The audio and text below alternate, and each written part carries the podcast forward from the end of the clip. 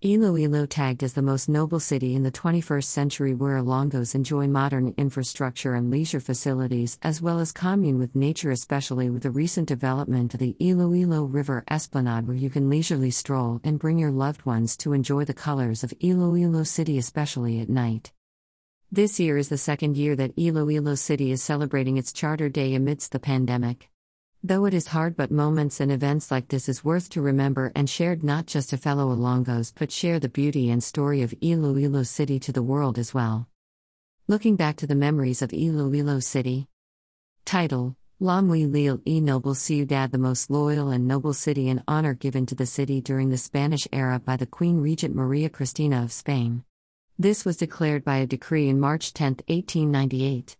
Presently, Iloilo has seven districts, namely, Molo, Jaro, Villa Arevalo, Mandurriao, La Puz, La Paz, and City proper. The first settlement in Iloilo was around 1566. Iloilo City was the capital of Iloilo Province since 1688. Policarpio F. Hernandez, Iloilo, the most noble city, History and Development 1566 to 1898.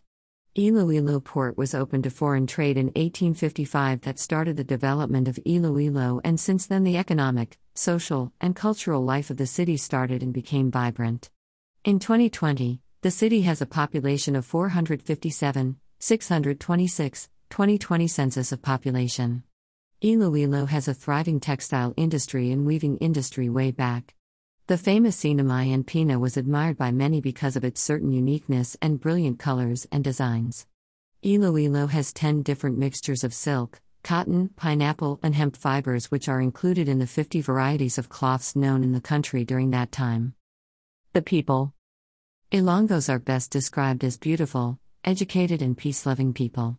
Antonio Pigafetta described Ilongo women as very beautiful and white and tall as the Europeans. They are naturally hardworking, men are fishermen and farmers while women are weavers. And even since Ilongo women have the appreciation for fashion because of their exposure in the weaving industry and their knowledge in identifying fibers. Iloilo now. One of the cleanest urban centers and top tourist destination in the Southeast Asia. Awarded as ASEAN Clean Tourist City Award 2020 to 2022 held in Brunei. It is now recognized as the center of education outside Metro Manila. References 1. Jimena, Ben. August 26, 2017. Iloilo City Charter Day What Happened in 1937. Pinay News. 2.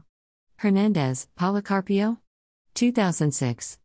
Iloilo, The Most Noble City, History and Development 1566 to 1989. Quezon City, New Day. 3. PeopleDomain.net.